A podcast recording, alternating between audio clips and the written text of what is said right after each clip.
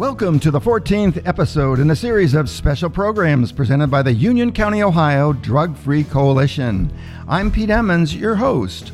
Over the last several months, there continues to be a rising increase in overdose and deaths, especially related to the inclusion of fentanyl. Being very proactive, the Union County Drug Free Coalition has assembled a panel of experts to field and further address this serious health issue. Joining us today are our very special guest, Union County, Ohio Sheriff's Department Deputy Rich Crabtree, Lindsay Featheroff, drug overdose health educator with the Union County, Ohio Health Department, and Lance Eberling, lead investigator with the Union County, Ohio Coroner's Office. Well, first of all, welcome to the show, and thank you so much for coming on the program and really sharing your expertise. Let's begin by looking at the scope of this serious problem. You know, there are many different surveys out there getting ready for the show that I came across, especially over the last two years, that have con- consistently reported really a sharp increase in overdose deaths. Now, one study that I came across indicated the number of deaths had jumped from 70,630 in 2015 to over 90,000 in 2019. Lindsay, the health department right here in Union County recently came out with a health alert. What do you want the community to know about this? Yeah, so we sent out a community partner alert and went through the Journal Tribune um, just to let the community know that overdose deaths were up in our county. Specifically, we wanted them to know that if someone is dying in front of you, always call 911. Make sure that you're carrying naloxone, know your Good Samaritan laws, and dispose of proper medication to prevent anyone in your household from potentially abusing it in the future. Lance, give us an historic backdrop, if you will, in terms of the use of opiates and especially fentanyl. Um, fentanyl started basically back in the 1960s. It was made to help with cancer patients and people with severe pain and trauma in that field.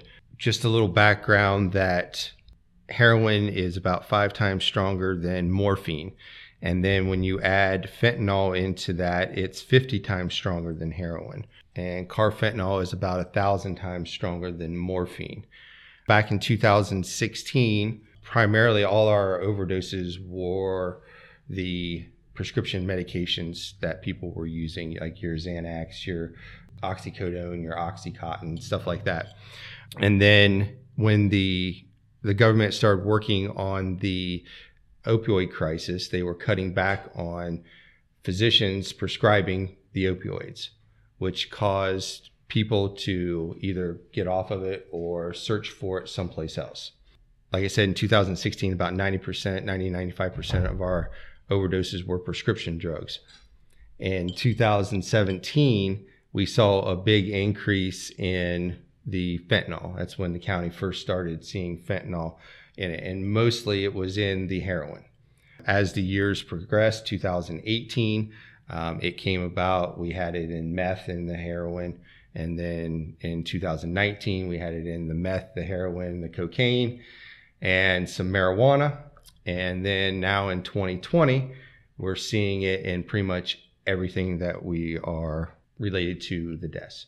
Now, the reverse of that was in 2016 with our percentage. Now in 2020, where we are, it's reversed. So 90% of our deaths are drug related are with fentanyl involved in it. Rich, the supply chain itself goes way beyond the local level. It really does. I mean, at the local level, you have your your, your common drug dealers that uh, supply the residents of Union County, but then you start going outside of that, and when you start doing the investigation, you find it comes in from other states through trafficking, and then outside of the United States, we ha- see a a large increase coming from Mexico right now. Here in Union County, is there any particular age group that this issue seems to be more predominant in, or is it across the board? I would say, if I mean Lance can contest to this, I would say it's pretty much uh, that middle age, twenty some to mid thirties, but we've seen it uh, at different ages as well. I mean, especially with the the change in society with the pandemic. So but mainly you know mid 20s to early 30s is where we see most of the overdoses. And we've come through just a totally incredible, stressful year. I don't think we've seen a year in our lifetime anything like this with the pandemic. And that certainly has had a dominant effect on all of our routines. Now, a recent survey done by the University of Cincinnati found that individuals experiencing a mental disorder had a 39% increase in the risk of dying from an overdose.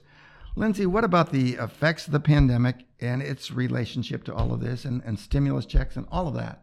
Yeah, so as you kind of mentioned, the pandemic really created a lot of stressors for individual or individuals just related to stress, being alone, joblessness, and we don't have any data to back that up in at least what we track, um, but we anticipated those being stressors and and stressors that are going to continue into 2021.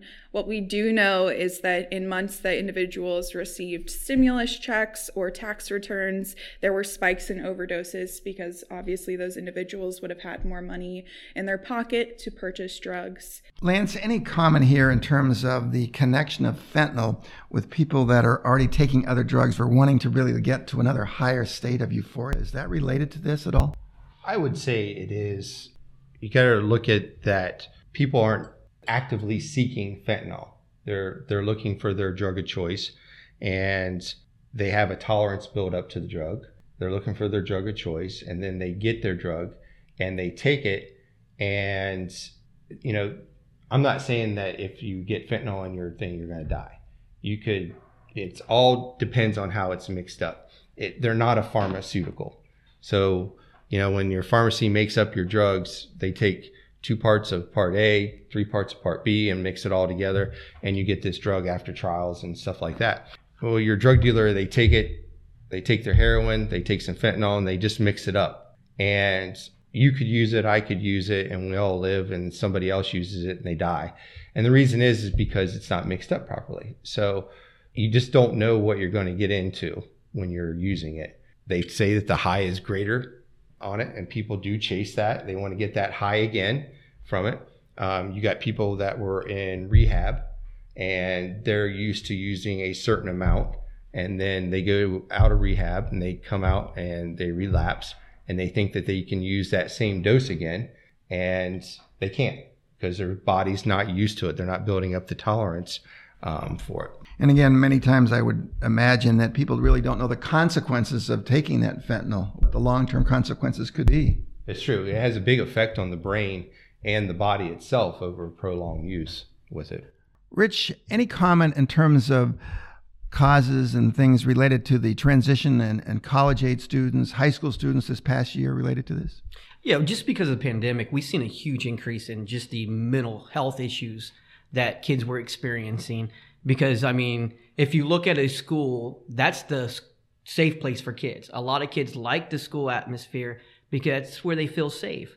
So taking that away from them for a very long time and then only doing it part time as we were going through this pandemic really t- played a big role in how the it affected them mentally. So we've seen the stress levels go up of the kids and then we've seen them start to be isolated. And again, once you get that stress, that isolation, then a lot of people turn to drugs. So, out of their comfort zone with peers. We could take the entire show and, and just talk about causes, go on and on and on about that. But we want to flip the page and really look at proactive, positive strategies and interventions and things that are being done right here in Union County, Ohio. Lindsay, what about carrying Narcan and naloxone? Yeah, so it's really important for community members to carry Narcan or naloxone, um, especially if you're a concerned family member, friend, or peer of an individual. I would recommend that you carry two doses um, just because, as Lance said, fentanyl is really powerful, and sometimes one dose of Narcan isn't going to revive someone. You may administer it wrong. Um, so, really carrying two is key and it's really important. Carrying Narcan can save a life, but the number one thing to do is to also call 911 not to go on a tangent but we have seen we've seen an increase in fatal overdoses not overdoses overall. So our number one concern is are people calling 911 so make sure you call 911 then administer naloxone. Those are the two key pieces that i think are really important. Anything on protective personal equipment Actually, if you get a Project Dawn kit in Union County, it comes with fentanyl resistant gloves or nitrile gloves, um, and it comes with a protective barrier for if you had to do CPR. Um, so, those are also two important things that I would recommend because obviously you don't want to get in contact with fentanyl if you were intending on using it. So, I would recommend carrying those as well. Rich, speak to us about responsible medication taking and the awareness of some of the signs and symptoms that somebody would be experiencing in an overdose. Yeah, so when we talk about prescription medication, the, the big thing is to make sure that you're taking it as prescribed and that you're keeping track of your medication because a lot of times we see people overdose on medication that was prescribed to somebody else. So the big thing is make sure that you're taking the medication as prescribed. And if you're done with that medication, you no longer need it, that you take it to a drug take back or you take it to one of our locations that we have a drug drop off. And we have several of those in Plain City. We have one at the Union County Sheriff's Office, uh, Marysville Police Department, and Richwood Police Department. You can go in there. Um, they don't take liquid, however, they'll take all kinds of pill bottles, cross off your information, throw them right in there, and they're collected. Again, repeat those drop off sites again. That's so important. Yes, again, one at the Plain City Police Department, the Union County Sheriff's Office, Marysville Police Department, and Richwood Police Department. And I know anybody needs any additional information about that, also that the Union County Drug Free Coalition would be happy to give you that information as well. You can contact Nancy Beals on that. Well, Lance, in an overdose situation, and I know there's relative factors related to this, but how much time does someone really have to administer a life saving Narcan or naloxone? It varies. It could be seconds, it could be um, minutes to it, depending on how much, you know, how strong the the drug is that they took. And I've seen someone overdose and they've been given two milligrams or less of Narcan, brings them right back. Um, I've also seen somebody get 180 milligrams of Narcan and it didn't do anything, didn't even come close to bringing back. So I would say as soon as possible if you suspect someone is overdosing. Sooner. You can't turn that clock back. No, you so cannot. Sooner as, as soon as possible that you can do that. Now, Lindsay, someone, what are the steps someone should take if someone is overdosing? Yeah, so you want to try to get them awake. So you can either, I think it's called a hard sternum rub, um, or by yelling their name, just really trying to keep them awake. And then you can administer the naloxone. There are a couple of different types. Um, there's an injectable one, a nasal spray. Um, those are the most common ones that pedestrians would have. Call 911, of course, and then you can go into rescue breathing, uh, where you would use those nitrile gloves and the CPR barrier a little bit more on the administration of these drugs, especially somebody who's not done it, the, the key steps to walk through. Yeah, so it works kind of like Flonase, at least the kits that the health department gives out. So really, all you have to do is take the cap off and spray. Um, it works exactly like Flonase, so you want to administer it into the nose. But yeah, it's super simple. It's a lot simpler than people think about using it. So excellent, Rich. We have street drugs out there. That's an ongoing challenge. What are some of the efforts and things being done to get rid of this problem and reduce it? So I know that the our investigative unit has increased their drug task force and they're trying to clean up and follow up on all the uh, tips that they receive for the illegal narcotics that are coming into Union County. Now, what about changes in your actual policing methods out there in the community in dealing with this? So, because of the increase of overdoses, uh, Sheriff Patton and Lieutenant Jeff Stiers created what we call UCI Cares Team. And what that is, is we are getting information on people that are addicts or drug users, or if we go out on an overdose scene and the person survives, we'll meet with that person within 48 hours or family members. The team consists of a couple people from the sheriff's office uh, a couple people from Marysville Police Department, the fire department, and the uh, Union County Health Department. It's a team that goes out. Maryhaven is involved as well as Wings for the peer support. And we go out and meet with these people. We give them information where they can get in contact with mental health, with recovery, with addiction. So we just want to get that information to them as soon as something happens because that first 48 hours is when people really want to get to help. So if we can get them that information while it's fresh in their head about they need to stop because they just went through something that almost cost them their life, we want to get that information to them as soon as possible. Lindsay, we have a, a, lot of excellent resources and treatment facilities, including the Maryhaven facility right here in Marysville, Ohio. What are some of the other support treatment options in central Ohio? Yeah, so as Rich touched on a little bit, there is Wing Support and Recovery, um, which is a peer support agency And the best place to really find what resource is going to be best for you is on the Mental Health Recovery Board's website. Um, they have a list of resources that breaks it down by category if you're dealing with mental health issues, substance abuse, um, and even gets more specific than that. I'd recommend linking that in the podcast. Um, but that's a really great resource. It really just depends on what you're struggling with and what's going to be best for you. But referrals can be made right here locally to what some of those sources are. And I know the, the Union County Drug Free Coalition has a complete comprehensive listing of those sources and are glad to provide that referral information as well. But as we kind of wrap up here, I'd like to ask each of you to leave a special takeaway for all of our listeners on drug overdoses. Rich, I'm going to start with you. Thanks, Pete. So, again, I want everybody to understand that law enforcement is not always out to put everybody in jail. That's not what we're doing. We want to help the people in Union County. We want to make the county successful as a whole. So, the UCI Cares team, if you know somebody that is struggling with addiction, you can reach out to the sheriff's office, ask for myself or Lieutenant Jeff Stiers and we can meet with people. Again, our job is not to put them in jail. Our job is to get them the help that they need.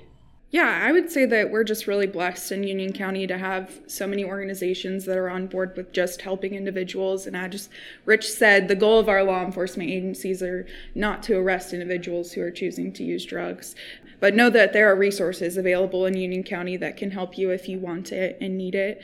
Um, but also, if you're going to use, don't use alone, call 911, and make sure that someone in the room has Narcan. And Lance, final final uh, takeaway. What do you want to really put out there? Don't use drugs. I, I know it sounds cliche, but right now, if you're using drugs, you have a very high chance of overdosing and dying.